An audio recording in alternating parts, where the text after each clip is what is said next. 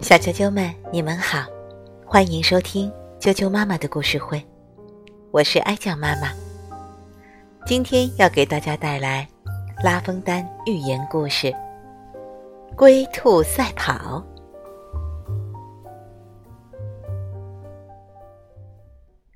龟兔赛跑，冲刺不一定有用，而要懂得把握时机。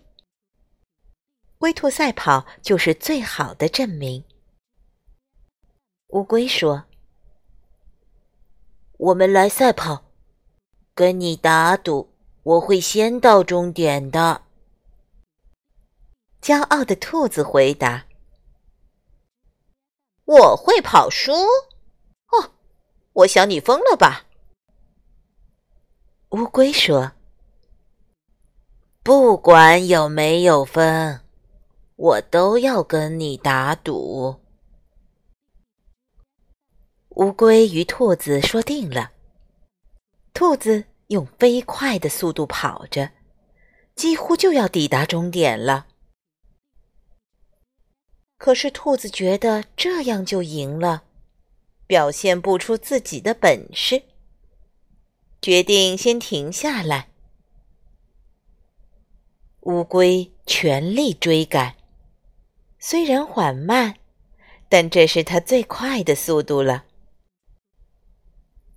兔子却在一旁悠闲的吃草、睡觉和唱歌。看见东西就追上去玩耍，一点儿也不把比赛放在心上。